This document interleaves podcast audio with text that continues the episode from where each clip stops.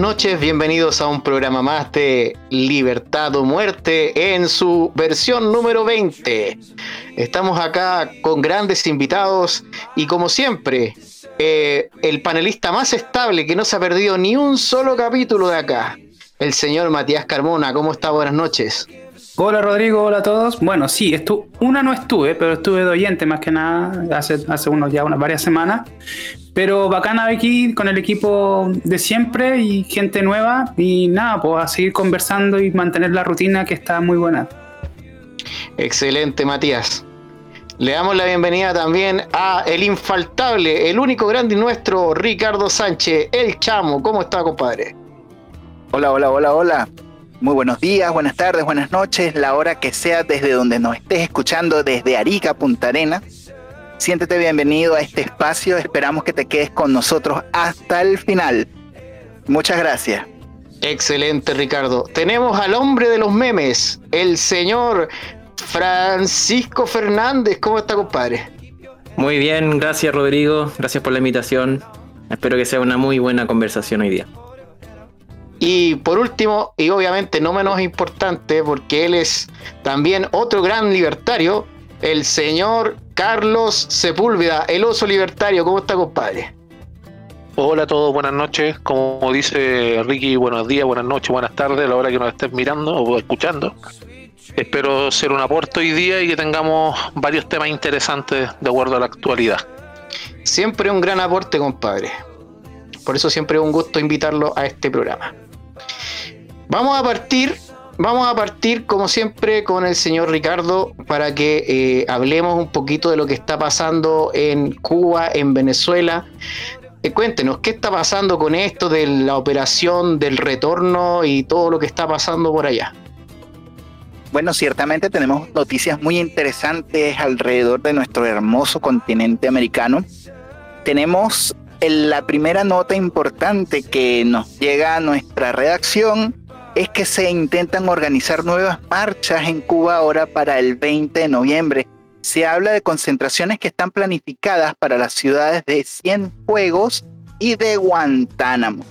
Otra de las cosas que está ocurriendo ahorita también es que el régimen cubano está haciendo sanciones ejemplares y sanciones que están destinadas también para meter miedo a las personas que han estado protestando los últimos días en la isla y en esta ocasión tenemos que el Tribunal Municipal de San José de las Lajas tiene un juicio para Roberto Pérez Fonseca. Para esta persona están pidiendo 12 años, nada más y nada menos que por destruir una de las imágenes de Fidel Castro.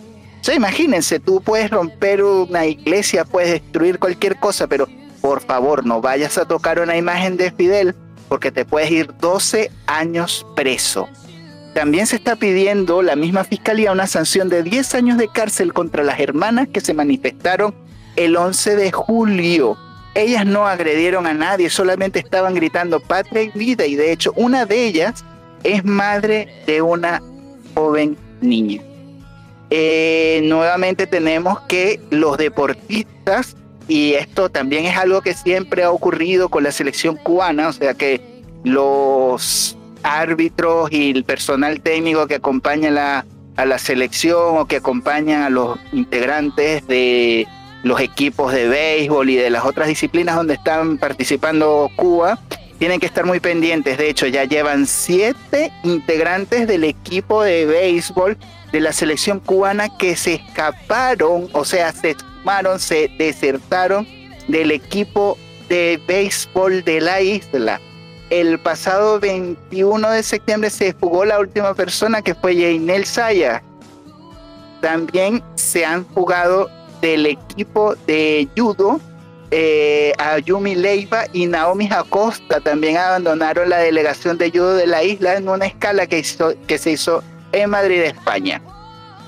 Y por último, con respecto a las noticias de la isla, Patria y Vida ha sido nominada este año para recibir el Grammy Latino.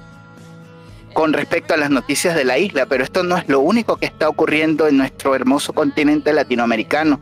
También tenemos la situación que está ocurriendo ahora con los migrantes. Aquí en, en nuestro hermoso país tenemos una gran cantidad de migrantes que han estado también en la, en la ciudad de Iquique y los últimos acontecimientos que han ido ocurriendo con respecto a este fenómeno migratorio que no es nada más y nada menos que el resultado de las nefastas políticas que ha tenido el régimen de Nicolás Maduro sobre los ciudadanos de Venezuela, donde es Venezuela hoy en día se ha convertido en una suerte de una de una prisión, o sea, las personas tienen que pagar elevadas sumas de dinero, muchas veces en dólares para poder obtener documentos, por eso es que cuando han llegado estos migrantes acá aquí a Chile, se han encontrado que muchos de ellos no tienen documentos. Entonces esto también se presta para una suerte de operación de sabotaje que se ha hecho contra los gobiernos de, América Latina, lo que se ha denominado esta brisita bolivariana que nombra mucho Diosdado Cabello, que no es nada más y nada menos que una, una suerte de bandas o de criminales organizados que entran a los países para desestabilizarlos de dentro. Entonces hay una suerte de de terrorismo que se ha estado, que, que está ocupando, porque estos grupos también están sirviendo a intereses de, de, la izquierda y son muy, muy peligrosos. Y esto es lo que tendría que comentarles en esta oportunidad sobre el tema internacional de nuestro hermoso continente latinoamericano. Eh, podemos seguir comentando cualquier otro tema que quisieran aportar y muchas gracias. Sí, eh, Carlos quería eh, comentar algo también en el aspecto internacional. Sí, sí, hay un, un, tema que es bastante importante que yo creo que tiene un link eh, que se va a dar en los próximos días y no solo en este país, no solo en Chile, sino que en muchos países más, sobre todo España, que también tienen una, están a puertas de otros otros movimientos políticos. El pasado domingo 26 en Alemania se aprobó el referéndum sobre la expropiación de más de 200.000 viviendas que están en manos de pocas empresas. En este caso, el 56% de los votantes aprobó, en todo caso, el 25% de la población. Así que es muy parecido a lo que pasó acá con la Constitución, de que una minoría decide sobre la mayoría. Y eh, el único límite que tenía era que si la, entidad, en este caso la persona, el propietario, tenía más de 3.000 viviendas, iba a ser expropiado. Ahora, el referéndum no es vinculante, eso sí. Y de someterse a una revisión tiene que ser judicial y luego tiene que pasar a las cámaras de senador, en este caso, o diputado, para poder crear la ley que apruebe las expropiaciones. Pero eso es solamente simbólico porque nótese acá una vez nuevamente la, estupidez progresista en relación a intentar entregar arriendos de menor valor y más justos a personas que tengan menores ingresos. Pero ojo, porque están sacando las mismas viviendas, las están expropiando. Y la expropiación considera el pago o la retribución de esa vivienda a la empresa. Y en este caso, adivinen quién lo paga lo pagamos, o bueno, en este caso en Alemania lo pagan los contribuyentes, en el caso de aprobarse esa ley. Y con los impuestos de los contribuyentes le van a pagar a las empresas para retribuir y estas empresas obviamente no van a seguir invirtiendo en hacer más proyectos habitacionales, sino que lo más probable es que se vayan con esta retribución. Por ende van a quedar el mismo número de casas o de viviendas para una demanda que es creciente de viviendas. Este, este, doble estándar, este doble discurso se ve en todo y lo podemos ver también en lo que tiene que ver con la inmigración. Porque ahora la inmigración ilegal ya no es el problema. Ahora es el problema la xenofobia, el chauvinismo, el odio a los, eh, a los extranjeros, sin alguna razón y todo comandado por el emperador de las tinieblas Cast de la extrema derecha. Ese es el único discurso que tiene que no tiene ningún sentido en este país. Y lamentablemente se está linkeando mucho con lo que tiene que ver entre lo que pasa con los migrantes, en este caso que lamentablemente se le está tratando muy mal, que son eh, los ilegales, obviamente, versus las acciones que se tomaron que también no sabemos, porque hay todo un velo de duda respecto de quién inició esto. ¿Quién eran estos tipos cuando se ve? Hay un video completo de cuando se hace este, esta suerte de quema de, de enseres. hay unos tipos que empiezan de un momento a otro. Son cinco o seis. Para variar, siempre es un núcleo pequeño, es una, una partícula pequeña de esa, de esa manifestación que empieza con los actos violentos. Y el tema es que como empieza a escalar y hay un problema de convivencia, en este caso con las personas, con los ciudadanos de Iquique, en este caso puntual, que ya están hastiados, entonces o hacen vista gorda o ayudan a estos arranques de furia que en realidad no llevan a ningún caso a un entendimiento entre las partes. ¿Por qué hago este link? Porque lo más probable es que lo que pasa en Alemania se ha replicado en otros países, en lo que refiere a una expropiación por el medio de la vía institucional y hay que poner mucho ojo porque las izquierdas, en este caso las partes progresistas o socialistas, van a empezar a empujar estos movimientos porque es la única manera que tienen, dado que lo están haciendo incitando un enfrentamiento tal vez civil en nuestro país para poder apoderarse del poder, en el caso de un ambiente de caos. Eso es más o menos lo que pienso. Ricardo. De, de, hecho, si tú te fijas en redes sociales, también se ha estado comentando mucho quiénes son estos violentos, quiénes son estos grupos que fueron a incendiar las pertenencias a estos migrantes, o a estos venezolanos en todo caso, porque la mayoría de estos migrantes que están ahí son, son ciudadanos venezolanos para bien o para mal, este, se ha estado vinculando mucho a, a los participantes de la revuelta. De hecho, están identificados plenamente con fotografía. Entonces son, son gente sumamente violenta. Entonces, ¿qué, qué es, lo que, qué es lo que ha ocurrido? que esta suerte de, de, violentos, de gente que produce destrozos, de gente con, la, con las banderas de la CAM, gente con las banderas negras de, de, la Revolución de Octubre, han estado en este mismo sitio. Lo que han estado es simplemente pescando de la rabia de la gente para poderla usar y sacar un rédito político de, de esto. Mira, qué, interesante lo que tú dices, Ricardo, porque efectivamente eh, vemos en estas eh, manifestaciones, que ojo, son manifestaciones totalmente legítimas, pero vemos que estos grupos que eh, dejaron prácticamente, quemaron todo Santiago y quemaron todo Chile, justamente también están perpetuando estos actos violentos en el norte en contra de ciudadanos extranjeros. Nosotros obviamente podemos validar, ¿no es cierto?, lo, que, lo que es la, la manifestación per se, pero obviamente nunca vamos a estar a favor de que se le cometa eh, un daño o perjuicio a una persona de manera física. Eso no es totalmente repudiable. Pero tenemos que ver que la mayoría de los medios de prensa y sobre todo la política siempre se enfocan en, en el efecto y nunca en la causa. Nosotros como libertarios tenemos que empezar a denunciar la causa y digámoslo sin eh, buenismo ni, ni, sin palabras bonitas. Aquí el gran responsable es el socialismo.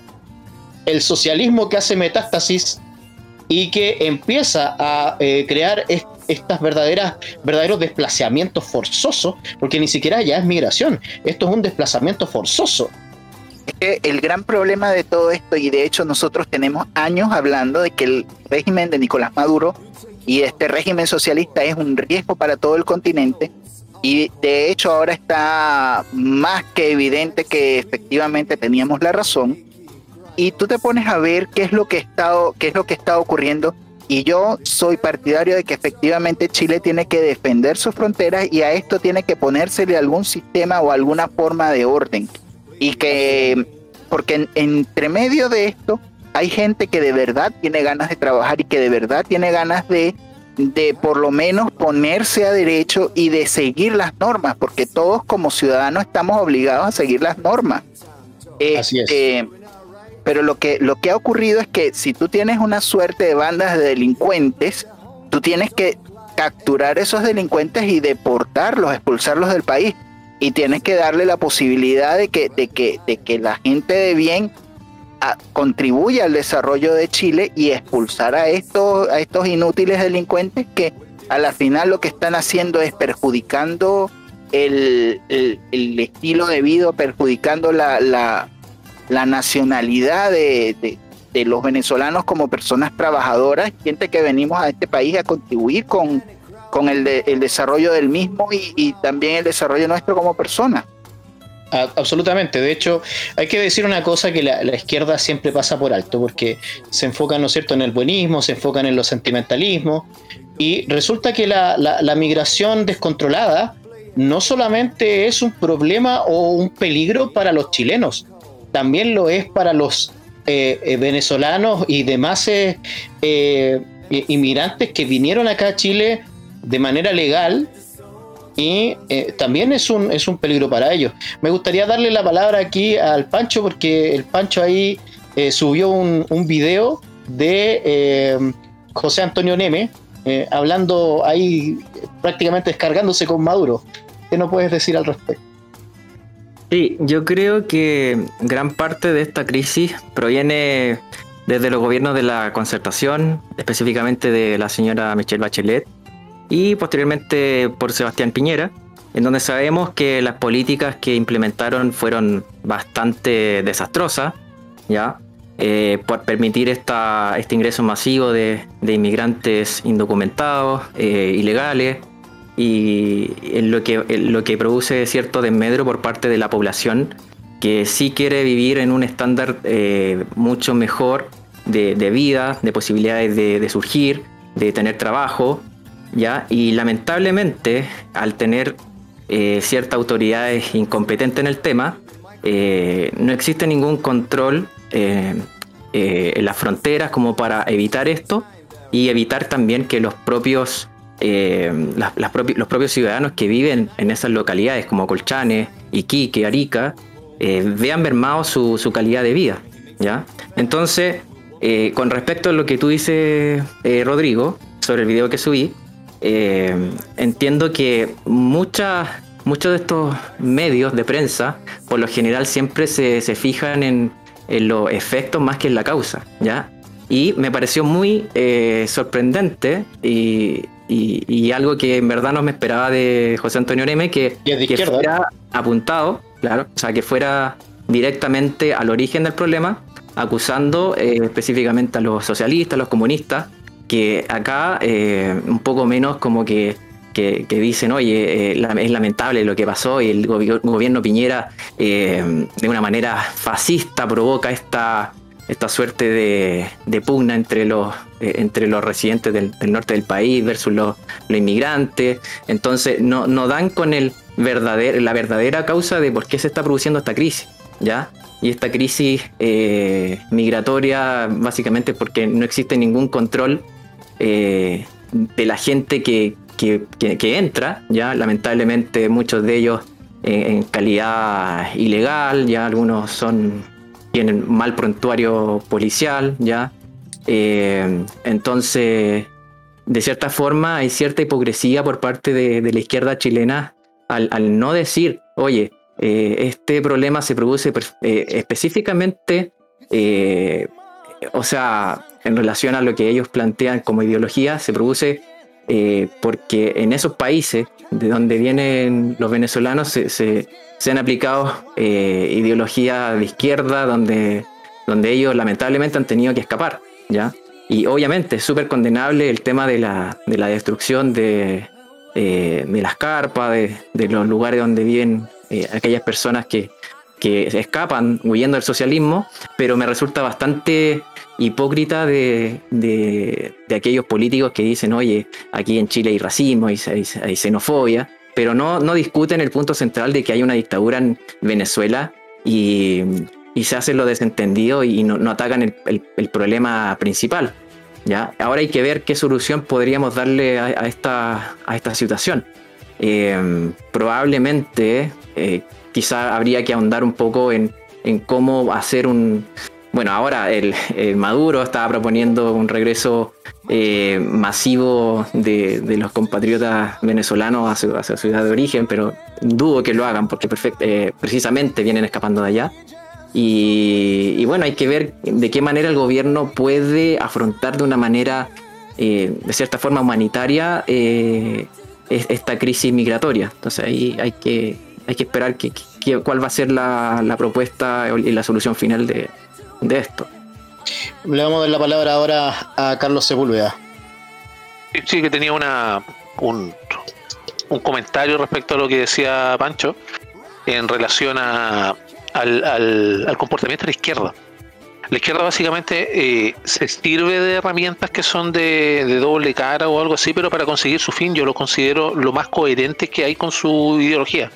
De hecho, si hacemos un recuento de daño de lo que va hasta el día de hoy, ustedes tienen una revolución que va en curso en insurrección, como dice, yo leí el libro Insurrección ese de Villegas, que tiene varios datos que son, que tiene cierta parte de su visión del origen de todo esto que ocurrió. Tiene una insurrección en curso, tienen una destrucción de la institucionalidad, eh, muestra de ello un pequeño detalle que tal vez podemos hablar después, que es la, la aprobación de, a legislar de la ley de aborto.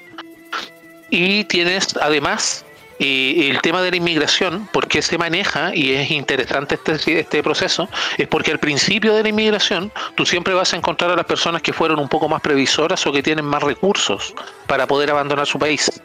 Por ende, las olas más tardías son las que tienen menos recursos o son de la delincuencia que exporta el país desde el cual están saliendo, que en este caso es Venezuela, para desestabilizar una sociedad.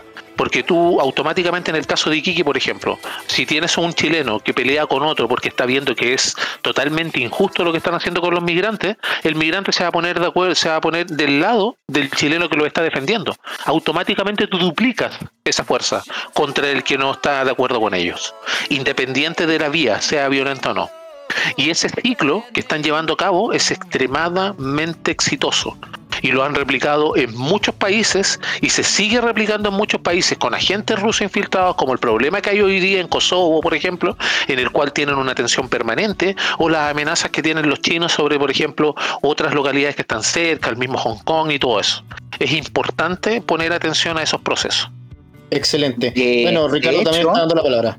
Una, una cosa cortita que quiero nombrar. En Venezuela existe un personaje nefasto que está controlando el Ministerio de Asuntos Carcelarios que se llama Iris Varela. Iris Varela no solamente convive con el pranato, el pranato es como una suerte de gobierno paralelo que existe dentro de las cárceles. Y estos pranis, que son delincuentes de altísima peligrosidad, han estado saliendo constantemente de las cárceles y se han encontrado integrantes de estas organizaciones delictivas fuera de Venezuela y en muchos países y no es de extrañarse que esté alguno de ellos camuflajeado por ahí entre estos grupos. Entonces por eso es que es muy importante que las autoridades hagan seguimiento a quiénes son estos migrantes, si tienen antecedentes, si son delincuentes o no, si son ciudadanos de bien, porque entre medio de ese, de ese grupo hay muchos delincuentes de altísima peligrosidad que fueron soltados por el régimen de Nicolás Maduro simplemente con el objetivo de desestabilizar los gobiernos de la región para perjudicar la imagen de los venezolanos de bien que han estado trabajando durante muchos años aquí en Chile y a los otros países donde han emigrado. Así es. Bueno, hay que recordar años atrás cómo el gobierno venezolano trataba a los venezolanos de la diáspora, de las primeras diásporas, les llamaba, por ejemplo, los lavaposetas ¿Te acuerdas, Ricardo? de la patria también. Sí. Y decían que eran traidores. Bueno, siempre están estos epítetos. También pasó en Cuba. En Cuba a los cubanos que se iban a Miami le decían los gusanos. Entonces, siempre están con estos epítetos y después empiezan con el buenismo cuando les conviene. Bueno, señores. ¿sí? sí, eh, dos cosas que iba a agregar bien cortitas con respecto a esto, porque imagínate que a cada venezolano o cada ciudadano venezolano que necesita renovar su pasaporte le cobran 300 dólares la embajada de Venezuela al control de Nicolás Maduro tiene una cantidad enorme de dinero que pueden utilizar para mover a sus intereses. De ahí es de donde sale la nómina de Artés. De ahí es de donde han salido muchos otros recursos que se han utilizado para desestabilizar al país. Y por eso es que nosotros constantemente vivimos alertando a que efectivamente ese régimen es un gran riesgo de seguridad para todo el continente. Y eso. Francisco. Sí, es que vale la pena recordar también el discurso de, la gente de izquierda que al principio de, toda esta diáspora venezolana, no sé si lo recuerdan, entonces precisamente eh, ellos apoyan la inmigración siempre y cuando sean eh, más o menos eh, de acorde a, su, a sus propias creencias. Entonces hay una, hay, una hipocresía gigantesca en lo que dicen. O sea, la inmigración solamente es buena cuando a ellos les conviene.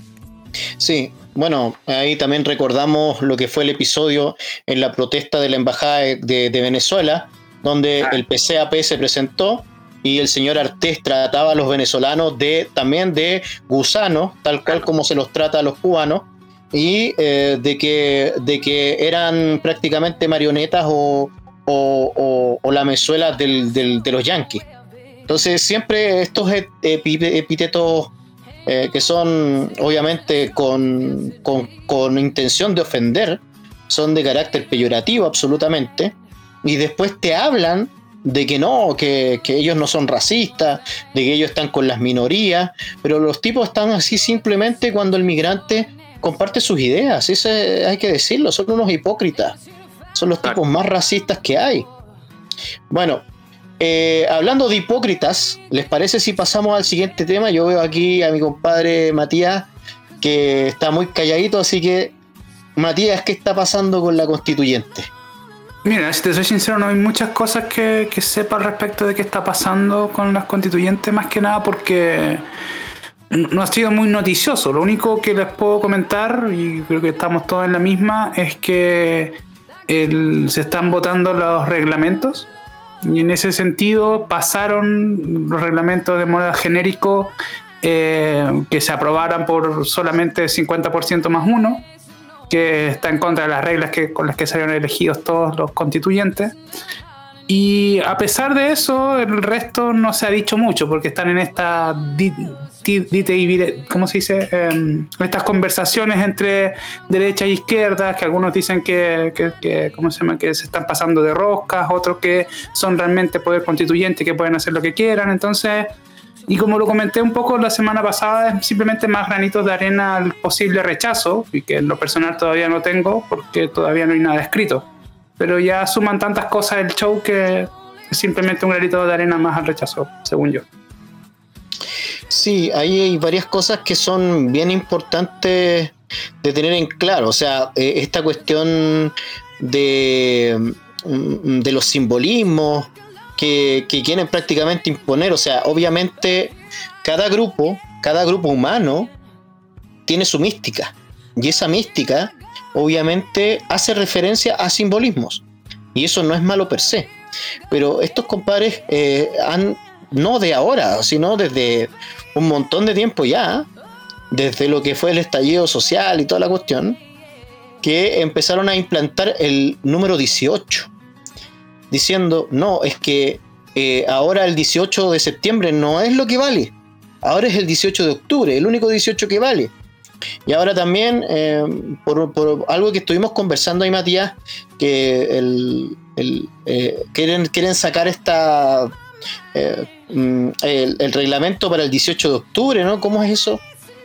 Sí, lo que dijo Jaime Baza, y creo que fue en un comentario del fin de semana, es que la constitución va a comenzar a ser redactada el 18 de octubre, como para darle grandilocuencia a ese, a ese himno que es la revolución que, que pasó el 18 de 2019. Em, y dicho eso, yo creo que es un símbolo que le tenemos que quitar un poco a estos revolucionarios, que dejar dar cuenta de que el 18 de octubre no fue más que una revuelta de delincuentes que destruyeron Santiago y el resto de Chile, y que si hay alguna marcha que reivindicar debería ser el 21 de octubre, que es la gran marcha de Chile, donde la gente salió a las calles y como lo dije anteriormente, más que nada enseñándole a estos vándalos a cómo se protesta de manera pacífica. Eh, Carlos, y respecto a la constituyente no hay que dejar pasar también el, tema de, de Baza y de los dichos que tenía de y que ellos podían manejar la duración de un posible gobierno.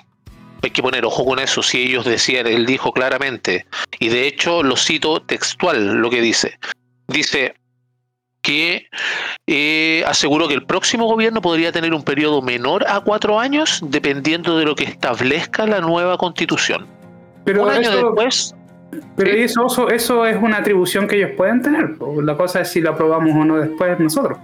Sí, no, pero el, tema, el, tema, no, el tema acá es que una persona se plante ante los medios de comunicación y mm. dé por hecho las acciones o el campo de acción que ellos tienen. Porque recuerden, esto es una convención constitucional que tiene que redactar una nueva constitución. Pero además de esos dichos, dice después, un año después de entrar en vigencia la constituyente, el gobierno va a llamar a elecciones y si ellos lo piden, este lo tendrá que hacer. Es decir, aunque lo, aunque lo agreguen en la constitución, a lo que voy yo, es el tema de la pérdida de institucionalidad. Y antes, y terminando con esto, tienen que sumar también el decreto de la Universidad de Chile, en el cual colocó el 11 de septiembre como el Día Internacional o el Día Nacional por los Derechos Humanos y bla, bla, bla, bla. Tienen que poner ojo con eso porque estos pequeños hoyos que hay en el dique van a terminar rompiéndolo. Y eso es lo que han hecho. Ahora el dique parece colador. Bueno, eh, antes de darle la palabra a Francisco, eh, quería comentar, bueno, nosotros no hemos dado cuenta, ¿no es cierto? Siempre hemos estado en contra de cosas, por ejemplo, como eh, los caudillismos, sobre todo los caudillismos que tienen complejo mesiánico, pero aquí nosotros estamos viendo señores constituyentes que tienen un complejo mesiánico, pero eh, como 10.000 veces más complicado que cualquier político. O sea, si el, mesianismo es un complejo psicológico, acá tenemos compadres que se sienten que están por encima de cualquier cosa. Y eso es grave, eso es grave. Eh, le vamos a dar la palabra a el Pacho. Bueno, también Jaime Baza dentro de sus declaraciones eh, comentaba de que eh, ante este cambio de, reelecciones de los candidatos, probablemente el candidato presidencial podría ser reelegido de acuerdo a las circunstancias del momento, ¿ya? Tal como lo dijo acá mi compañero, eh, claro, se puede elegir cierto presidente y, después podría verse eh, cortado el periodo presidencial.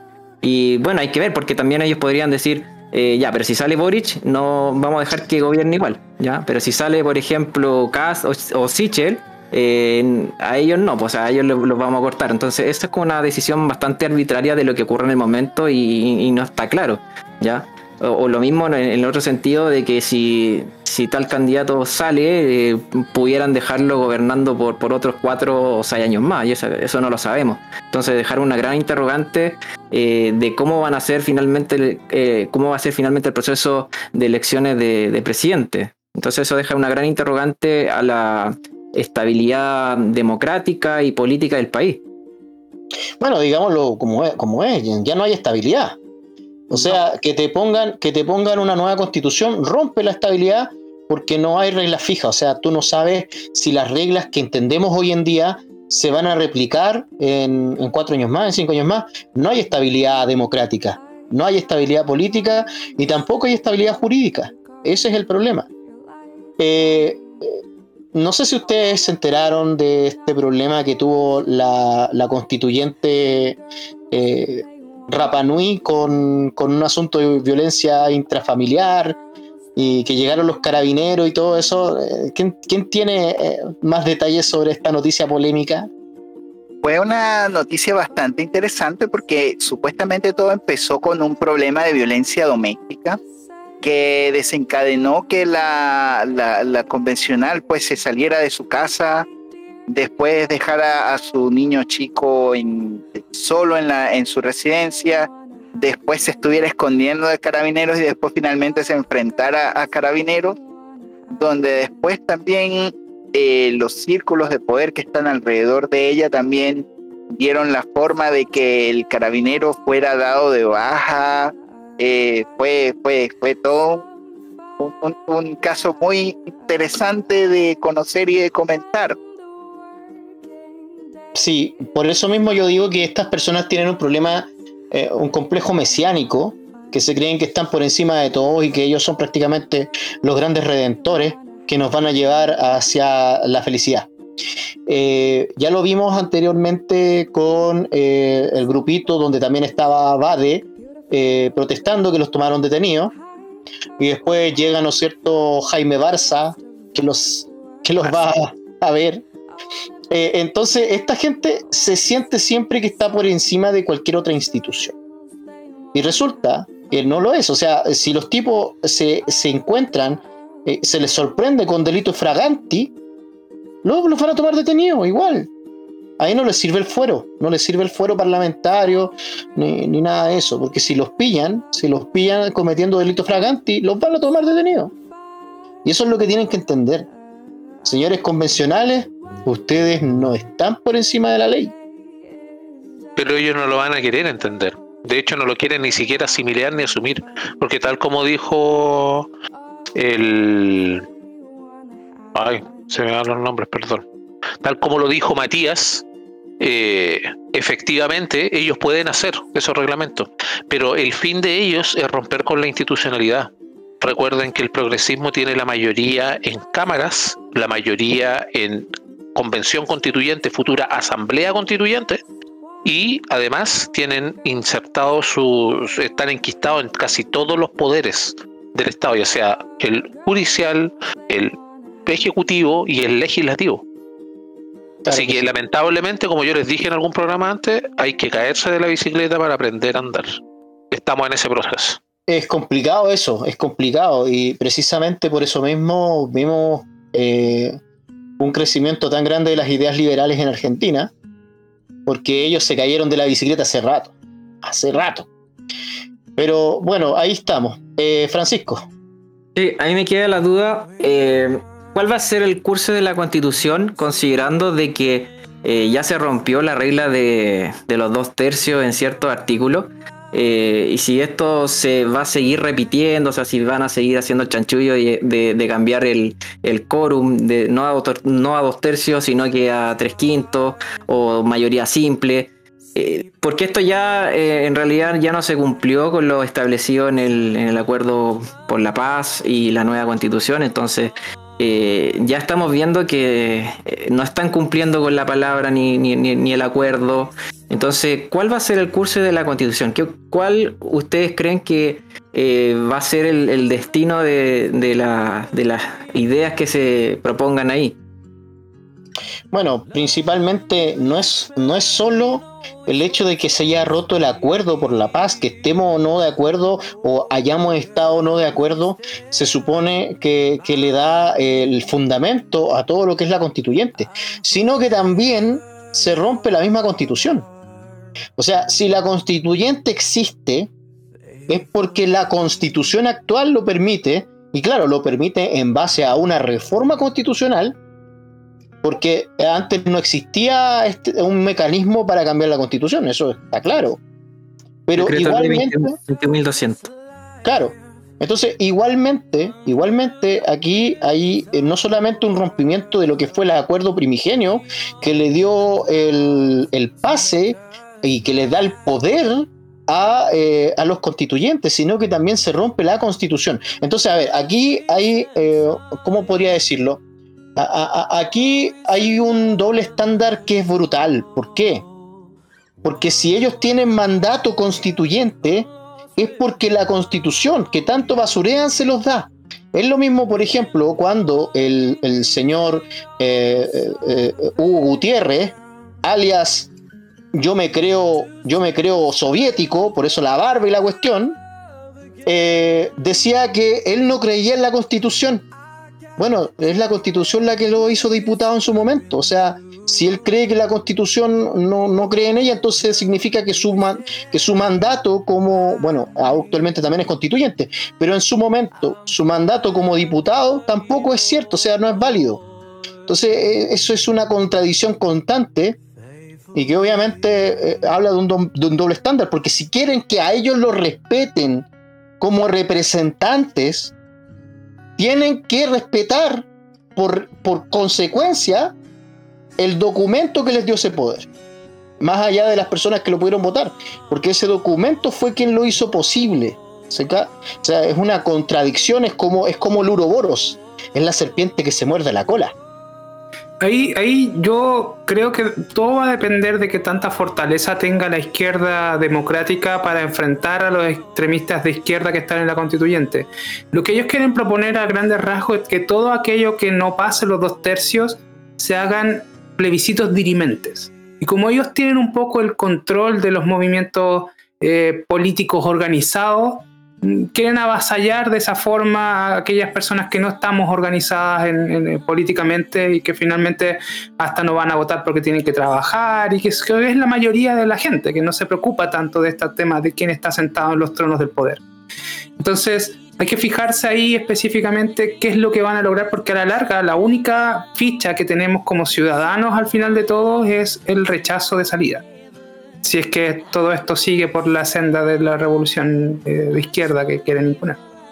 Pero ahí, disculpen, ahí en, base o en línea a lo que dice a lo que dice Pancho, en relación a la pregunta que hizo de qué es lo que iba a pasar y lo que decía también Rodrigo, ellos no quieren respetar eh, un acuerdo, no quieren respetar un documento, precisamente es la institucionalidad y el documento, en este caso la, la constitución, que quieren romper entonces es obvio que van a ir en contra.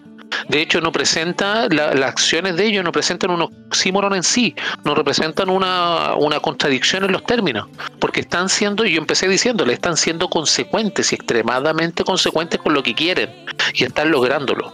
De hecho, lo mismo de Hugo Gutiérrez, por ejemplo, que decía Rodrigo del ejemplo. Claro, él se para sobre la institucionalidad para cumplir sus fines, en este caso el fin del Partido Comunista. Entonces, obviamente van a querer destruir eso. No quieren otra cosa. Y de hecho, yo tengo la sensación, como se han dado las cosas, se puede hacer cualquier modelo predictivo en que no va a haber un plebiscito de salida. Va a haber una asamblea constituyente que elimine muchos de los pasos que se supone debieran seguir, que son democráticos. Porque estamos, en esto estamos todos de acuerdo. La izquierda o el socialismo es antidemocrático. Ellos no tienen la democracia en su sistema se están valiendo de la democracia para tomar el poder. Y eso es lo que hacen. Y después destruyen la democracia porque no les sirve. Y quieren implantar su recalcitrante y nefasto sistema. Es una historia repetida y lamentablemente como también había mencionado en este caso el Matías respecto de que las personas no vamos a veces o que no van a votar porque o están trabajando porque no le dan mucha importancia a quien está en el trono del poder efectivamente esa es la mejor frase que lo representa es porque efectivamente lo mismo que pasa con las manifestaciones violentas. Cinco o seis violentos pueden mover a toda una muchedumbre que es pacífica por esencia por ende no se va a enfrentar a ellos eso es lo que pasa ese es nuestro gran problema, el círculo que tenemos, que en este caso es una espiral descendente que estamos viviendo hoy en día. Absolutamente, de hecho, eso que tú estás diciendo, Carlos, eh, fue una de las razones o fundamentos por la cual se crea el, Foro Sao Paulo. Porque la izquierda, después de la caída del muro de Berlín, después de la caída de la Unión Soviética en realidad, querían implantar, ¿no es cierto?, un modelo soviético en Latinoamérica, pero ellos obviamente siempre han creído en la violencia. Y eh, dentro de lo que fueron estos fundamentos del Foro Sao Paulo, es aprender lo que era la democracia para que el fin justifique los medios. No tenían idea, no sabían lo que era la democracia. La izquierda hace muy poco es democrática. Hace muy poco. Porque no, no lo conocían. Antes no existía la, la, izquierda, la, la centroizquierda, existía la izquierda, simplemente. El comunismo, el socialismo. Y siempre fue a través de la acción violenta. Y aquellos que eran más moderados eran perseguidos también. Sí, eh, dentro de lo que, de lo que fue el, Foro Sao Paulo, ahí empezaron, ¿no es cierto?, a participar, pero primeramente tenían que aprender lo que era la democracia. Y la, la utilizan simplemente como un instrumento para cumplir sus fines. Bueno, eh, me gustaría pasar al próximo tema porque aquí hay un, otro tema polémico. Empezamos con un tema polémico y vamos a terminar con un tema polémico. ¿Qué está pasando con el aborto, estimado Matías? ¿Qué pasa con el aborto? Bueno, yo sé, lo último que supe es que en el Congreso aceptaron legislar al respecto de la legalización del aborto en 14 semanas, creo que era. Y, eso, eso es lo que está pasando, la discusión todavía no se da, van a hacerla en la Cámara y bueno, si me preguntan a mí, yo creo que es una discusión que se tiene que dar, no es una cosa que tenga que rehuir ninguna parte política, más que nada porque el mainstream va hacia allá. Si, si pensamos entre... Aquí somos todos hombres, pero si pensamos en las mujeres, yo creo que la gran mayoría quiere decidir sobre su propio cuerpo si ocupar o no una tecnología médica. Ahí ah, debate abierto y pelea. Sí, bueno, este es un debate que siempre va a sacar roncha. Más que nada en el mundo más conservador. Aunque también pueden haber posturas liberales que no dejan de ser válidas, son válidas, que pueden eh, refutar, eh, ¿no es cierto?, lo, que es esto. Ah, eh, desde mi punto de vista, yo creo que yo estoy en contra no del aborto per se, sino que lo imparta el Estado. Eso quiero dejarlo bien claro si el Estado es quien te asegura eh, un aborto gratuito, seguro y de calidad, eh, como quieren que todo sea, estoy totalmente en contra de eso. Absolutamente. Yo prefiero que sea un acuerdo entre privados y eh, aquellas personas que tengan por temas valóricos no quieran hacerlo, que no lo hagan. Y que no se les cobre por eso. No sé si aquí hay alguna postura opuesta a la mía, sería interesante. yo tengo una postura, pero no sé si opuesta. Yo la, sometería al, referéndum. Yo, lo, yo lo que pienso respecto a eso, yéndose a la parte eh, tal vez más, más liberal, respecto al, respeto a la vida, eh, yo estoy de acuerdo con el aborto, pero en el caso de las tres causales. Pero bajo qué fundamento? Porque obviamente tiene que tener un fundamento esta opinión, es relativo a que tal como sociedad nos proponemos ante un conflicto armado, una guerra, aceptar la muerte, en este caso también se puede ante las tres causales aceptar la muerte. Exactamente lo mismo, porque es la muerte de un ser vivo independiente de toda la, etimología que tiene que ver con, la, misma discusión del aborto respecto de el plazo en el cual pasa a ser una persona que no es una persona jurídicamente, legalmente o todo lo demás, nosotros estamos ciertos de que es un ser vivo, de que se genera vida ahí. Y lo que se hace es terminar con esa vida pero sí estoy de acuerdo con las tres causales, puesto que la persona que engendra esto, en este caso que lleva en su vientre, la, la mujer que sea, eh, que lleva en su vientre a, esta criatura o a este ser vivo que está en formación, eh, obviamente tiene que tener cierta factibilidad respecto de hechos que son muy desgraciados en su vida. Sin embargo, la causa y los efectos que dan vida a este ser distinto de ella no son consonantes con la aplicación del derecho sobre ella. Hay algo más complicado de, discutir, obviamente, que podríamos ir allá, pero básicamente es eso. Como sociedad nos exponemos a, o tomamos acuerdos de aceptar hasta los hechos más aberrantes, como por ejemplo la pena de muerte. Aceptamos una muerte por un motivo cierto. En este caso, las tres causales por ese motivo, pero más allá no. Y ahí coincido contigo, Rodrigo, respecto de que si lo van a pagar con los impuestos de la persona que no quiere quiere pagarlo, no, olvídalo, o sea, no me toques eso. Cada uno decide hacer con su propiedad lo que debe hacer, no que te lo vengan a imponer, que es lo que hacen con los impuestos. Los políticos pagan sus favores y arreglan con favores las cagas que ellos mismos han dejado. Sí, y no hay nada más inmoral que pedirle a las personas que estén en contra del aborto que le paguen el aborto a las personas que están a favor. Exactamente. ahí, ahí, ahí yo tengo una pregunta para el panel. ¿Es no, voy a hablar ni de moral ni nada por el estilo, estoy hablando simplemente de consecuencia. ¿Es consecuente que una persona que se diga anticapitalista apoye el aborto? ¿Por qué lo digo? Y lo voy a fundamentar.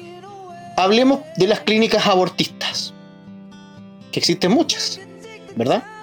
Entonces, y son principalmente empresas privadas que tienen prácticamente eh, la demanda asegurada. ¿Ya? Ellos no necesitan competir. No hay un subsidio a la oferta.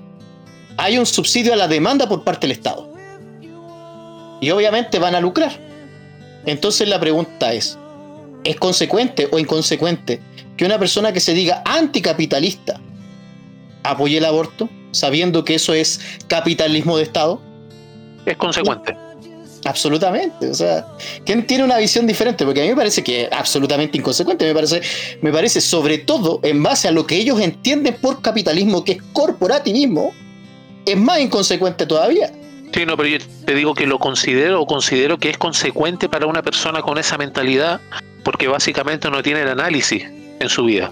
Eso es lo que pasa. Por eso sería consecuente para esa persona. Es que como, como son tan facilistas, no son capaces, ¿no es cierto?, de hacer este razonamiento.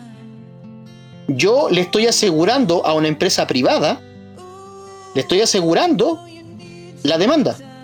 No tiene que competir. Pancho. Eh, sobre tu pregunta, si es inconsecuente de que una persona que es anticapitalista eh, esté en contra o no de, de, estos procedimientos en clínicas privadas, por lo que yo entiendo. Eh, ella esa persona te podría decir, pero yo me quiero atender en el sistema público. Entonces tiene que ser gratuito y de calidad. ¿Cachai? Entonces todo lo que, todas las eh, clínicas debieran ser, bajo ese punto de vista, debieran ser públicas. O sea, ahí por, por ese lado a lo mejor te podría rebatir argumentos de que no necesariamente tendría que ser una clínica eh, privada. O sea, expropiese. claro, claro. Sí, mira, ese podría ser un buen argumento pero las clínicas abortistas por lo general son clínicas privadas y pertenecen a, conglomerados gigantes que yo no los voy a nombrar acá porque por ahí hay un compadre que eh, dice que es libertario y no lo es, pero eh, ese es otro tema. Y eh, podríamos decir principalmente que yo, yo n- nunca voy a ponerme eh, en base a mis creencias, en base a mis pensamientos, le voy a querer imponer mi postura a otros. Creo que es un principio fundamental de lo que es ser un liberal. Pues yo puedo tener mis valores, pero no tengo por qué imponérselos a un tercero. Por ende, yo sí podría decir que me considero una persona eh, pro-choice desde ese punto de vista, eh, que la verdad eh, se ha ambiguado bastante el concepto. Hay personas que creen que los pro-choice son pro-abortistas y no es lo mismo. Choice es elegir, ¿no es cierto? Entonces uno es pro-elección más que nada. Y eh, como digo, yo voy a estar en contra obviamente que estos servicios los imparta el Estado. Y no solamente eso, sino que imagínate que cuando tú vas a pedir una fecha de aborto te lo den como para dentro de 10 meses. Claro. Es que también, también ahí están los puntos, el detalle, ¿cachai? Claro, tú vas a querer hacértelo en una eh, en, en- en la salud pública, pero te van a dar la fecha cuando el bebé ya nazca. Joder. ya, le vamos a dar la palabra ahora al Pancho. Sí. eh, bueno, mi postura, eh, yo estoy eh, en contra de la penalización por parte del Estado de aquellas mujeres que, que- que quieren eh, abortar. ¿ya? O sea, sí o sí, eh, aquellas mujeres que quieren abortar lo van a hacer. Entonces, penalizarlas porque van a abortar en situaciones quizás no tan favorables como en una clínica, no me parece. Eh, quizás no estoy tan de acuerdo en, entre ciertos tramos de, gestación del, bebé, por ejemplo, en los 7, 8 meses ya para mí, o 9 meses casi a punto de nacer, no, estaría absolutamente en contra. Pero sí a las 14 semanas no lo veo tan complicado y no, no, no, no debiera por qué el Estado eh, meter a la cárcel a una mujer que, que quiere eh, hacer ese aborto, ¿ya? Eh, porque sí o sí lo va a hacer de manera clandestina. Sí, yo creo que es un grave problema el tema de penalizar el aborto. El aborto debe ser despenalizado, eso es lo que yo creo. Pero también eh, yo estaría de- de- en desacuerdo que también se legalizara, porque ya cuando tú legalizas algo, eh, el Estado se mete. Yo Sí. creo en la despenalización, no así en la legalización. Ricardo, Iba a comentar un dato bien freak, que es, hay un experimento psicológico que se hizo en la década de los 70, que pueden investigarlo en cualquiera de sus redes sociales o en cualquier buscador, que se llama Universo 25. El Universo 25 habla de lo que es una utopía y cómo una utopía puede fracasar. Entonces, este, este experimento llevaba ciertos puntos que hablaban de controles de natalidad, de cómo se incentivaban todas estas estrategias que estaban dadas a destruir a la familia y cómo se podía aplicar esto partiendo de un ejemplo muy pequeño que se hizo con, con una comunidad de ratones donde tenían la, la cantidad de, recursos, comida, espacio, era un paraíso, pero ese paraíso a la final colapsó porque los individuos peleaban por el espacio y dejaban de reproducirse. Entonces es muy interesante ver esa analogía con estos planes de, de- de la izquierda que están aplicando hoy en día a la población de seres humanos. Es muy, muy interesante pescar estas analogías y empezar a interpretar para dónde nos quiere llevar la izquierda. Pancho. Sí, a mí me queda la inquietud. Bueno, sabemos que las demandas de, de la izquierda por lo general tienen que ver más con libertades individuales eh, y en algo que quizás también nosotros coincidimos. Eh, ahora, si estas propuestas proliferan, por ejemplo, el tema del matrimonio igualitario, la adopción parental, el aborto, pregunto, ¿cu- ¿cuáles serían las banderas de libertad que levantaría la izquierda cuando esto ya esté aprobado y no quede nada de, Mira, ahí yo hay, un, hay, un, hay un solo tema, un solo punto en el cual yo no estoy de acuerdo con lo que dijiste. Yo no creo que la izquierda busque libertades individuales, la izquierda busca libertades colectivas. ¿Ya? Y, y ya lo hemos, ya lo hemos dicho aquí en programas, sobre todo conversando con el Mati. La verdad es que los libertarios y, y los progresistas no somos tan diferentes. Me refiero más por el punto de vista más valórico. Sí, sí, sí, te, te entiendo eso, pero eh, a grandes rasgos la izquierda busca eh, eh, lo que se conoce como la libertad colectiva. Y para mí la, la- la- la libertad colectiva es algo in- in- in- incoherente. O sea, eh, O sea, ¿cuándo, ¿cuándo entonces sabes que empieza o termina tu libertad? Si la libertad tuya es la libertad de todos, es una cosa muy extraña. Pero bueno, más allá de eso, eh, eh, nosotros hemos hecho la analogía aquí con, con Matías y, y nosotros hemos dicho que eh, lo- los libertarios y los, y los progresistas nos parecemos mucho en los fines, en el fin. ¿Cuál es la diferencia? Radical, el medio. Sí. Los progresistas quieren que sea a través del aparato represor del Estado. O sea, creen en la coacción. Y la coacción es contraria a la libertad. Es ahí donde radica la contradicción. En Sí, cambio, y los ahí un liberales- poco- sí, y ahí un poco para responder la pregunta de Pancho, yo creo que obviamente van a ir por los avances tecnológicos. Eh, lo- ese, ese es el tema mm, casi siempre, los avances tecnológicos y morales son los- las cosas que le complican a, la- a la- a los, a la- mm, a los conservadores principalmente, que son sus enemigos acérrimos y ahí, y no sé, eh, temas como los las banderas de, de- del transhumanismo. medio ambiente, por ejemplo. Que nosotros esa, ya, esa ya la tienen capturada, pero no es tanto así. Yo creo que más va más con los, insisto, el transhumanismo, por ejemplo, las transespecies, el tema, el tema. eh, Ahí difiero, difiero en ese punto. A ver, Porque básicamente ellos están en desacuerdo con, por, por ejemplo, por poner un robot que haga la pega y le quite el puesto a un trabajador. Yo creo que estarían en desacuerdo porque dirían que es una maximi- maximización de las utilidades de, del Sí, empresario que está usando robots. y lo que y no pasa es que solamente Ahí eh, tienes miles de contradicciones dentro de lo sí. que es ese argumento. Pues discúlpame, de- Ricardo. Lo que pasa es que aquí hay un tema, hay un tema que es súper contradictorio. Mira, se supone que ellos se fundamentan en la explotación del hombre por el hombre. ¿Ya? Ese Sí. es el fundamento de toda su filosofía marxista. Porque ellos crean en la explotación del hombre por el hombre. Pero resulta que cuando el hombre no explota al hombre, sino que explota una máquina, también están en contra porque le está quitando pega al, al obrero, ¿cachai? Entonces es una, Sí, ¿por es una no? contradicción brutal. Dale, Ricardo.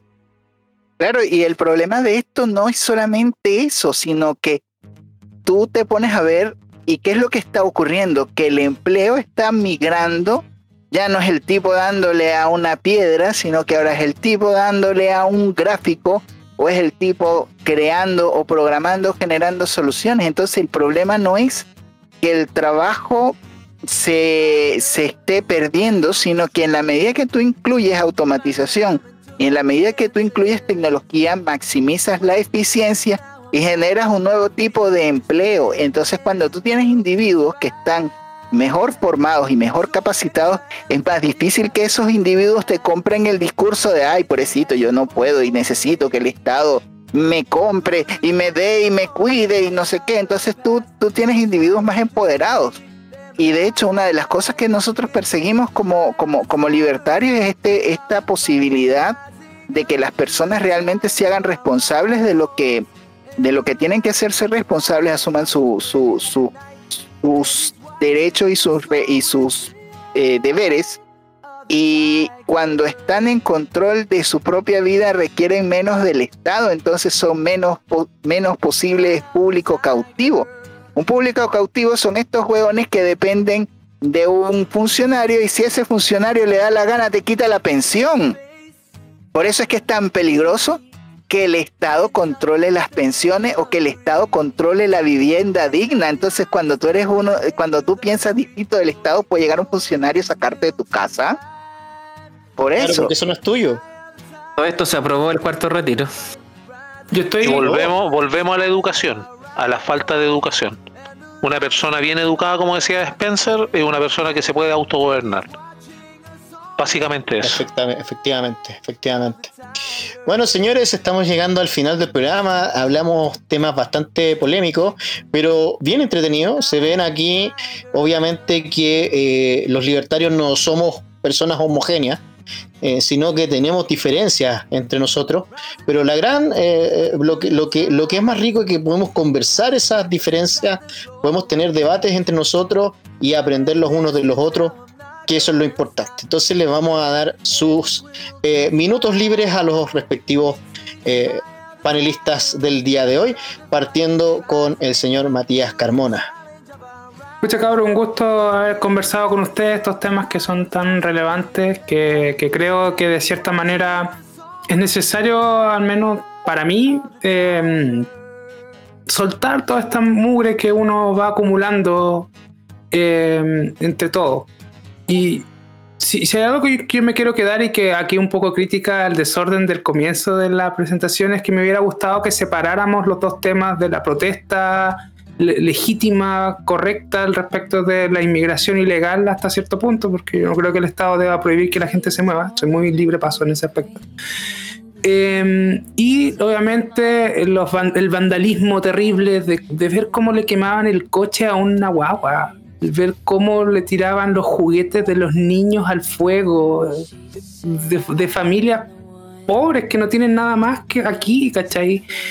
Y de, deshumanización de la gente realmente me, me, me, hastió, me hastió mucho. Y es exactamente lo mismo que se vivió en el 18 de octubre que esta gente nefasta quiere reivindicar. Eh, y eso, yo creo que ese, el tema del debate del libre paso me lo guardo para el que quiera decir que no, el Estado tiene que realmente regular el Estado, seguridad y justicia y con eso basta. Listo, eso. Bien, excelentes palabras, Matías. Efectivamente, o sea, aquí hay que diferenciar absolutamente lo que es la, la protesta, perdón, eh, eh, legítima de lo que es la, el vandalismo. Y aquí son dos cosas totalmente diferentes.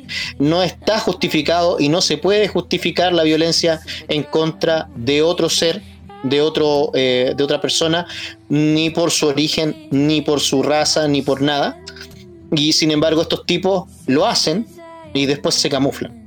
Le vamos a pasar eh, ahora su minuto libre a el señor Oso Libertario.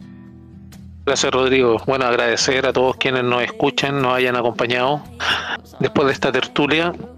Y bueno, decir que lo que tiene que ver con todo esta, este problema, sobre todo de los migrantes que está tan en boga y todo eso, ustedes tienen que estar ciertos y siempre estén ciertos que las personas que van a crear clases, que creen en clases o que van a pelear por clases, son precisamente los que las crean no los que no están de acuerdo con eso. De hecho, yo no, no tengo clases distintas desde mi perspectiva, independiente de, la, de las perspectivas de los demás respecto de diferencias, ya sea de origen o todo lo demás, porque por ejemplo para mí la raza es algo hoy en día extremadamente intransigente, no tiene ninguna ninguna validez en este caso, no hay pureza racial.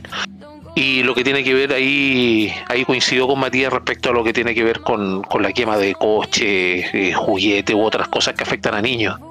Eh, los niños, y ahí podemos rozar un poco lo que hablábamos del aborto, no tienen culpa en esto y no tienen nada que ver con temas que son netamente políticos. Por ende, los que nos escuchan les dejo el último mensaje. La educación es una herramienta que les va a permitir abrir los ojos y les va a permitir realmente despertar no esta pesadilla que estamos viviendo y que entramos precisamente un 17 de la tarde o 18 de octubre en el día. Gracias. Excelentes palabras, Carlos. Efectivamente, o sea, los niños son víctimas. Los desplazados también son víctimas. Así como nosotros también somos víctimas. Todos estamos siendo víctimas de esta crisis humanitaria que tiene un origen, un solo origen. Y hay que decirlo, es el socialismo el socialismo que actúa como metástasis y que eh, empieza a eh, eh, enquistarse en los países prósperos para destruirlos. Eso es lo que están haciendo. Eso es lo que hacen. Hablando de esto, yo, yo sé que, que Ricardo ahí nos va a hablar un poquito de lo que cree él sobre lo que ha pasado con este desplazamiento. Así que le damos un minuto libre. Seguro, muchas gracias Rodrigo. Mira, una de las cosas que todos estamos de acuerdo y gracias a Dios que todos somos diferentes y que a cada uno de nosotros tiene una opinión distinta. Y eso, que qué aburrido sería que todos fuéramos iguales, igualitos. Eh, entonces, esto es bien, bien importante. Recuerden que hay programa especial que está grabado por nosotros, por la Alianza Libertaria, que sale el viernes primero junto a Infierno Cercano, Carlos Farfán, Tomás Jocelyn Cole. Por favor, no se lo pierdan. Estamos produciendo videos, estamos produciendo material constantemente en las redes sociales donde puedes educarte, donde puedes informarte, sobre todo alejado de toda esta tele basura de estos periodistas suerte de mercenarios de la información. Y les recuerdo una cosa bien importante. Instruyanse de las finanzas, sepan qué es lo que está ocurriendo alrededor del mundo y por favor no se sobreendeuden, adquieran activos, cosas que les permitan generar más riqueza y crezcan todo lo que puedan. Prosperar es un derecho y tenemos que prosperar. Muchas gracias. Así es. Excelentes palabras, Ricardo. Ya saben, están todos invitados a este programa especial y síganos también en todos los programas que estamos produciendo como Alianza Libertaria. Vamos a darle su minuto libre a el Pancho que está ahí esperando y acción. Bueno, agradezco la invitación. Esta es mi segunda vez acá en Libertad o Muerte. Eh, comparto bastante la visión de, los chicos sobre el tema migratorio.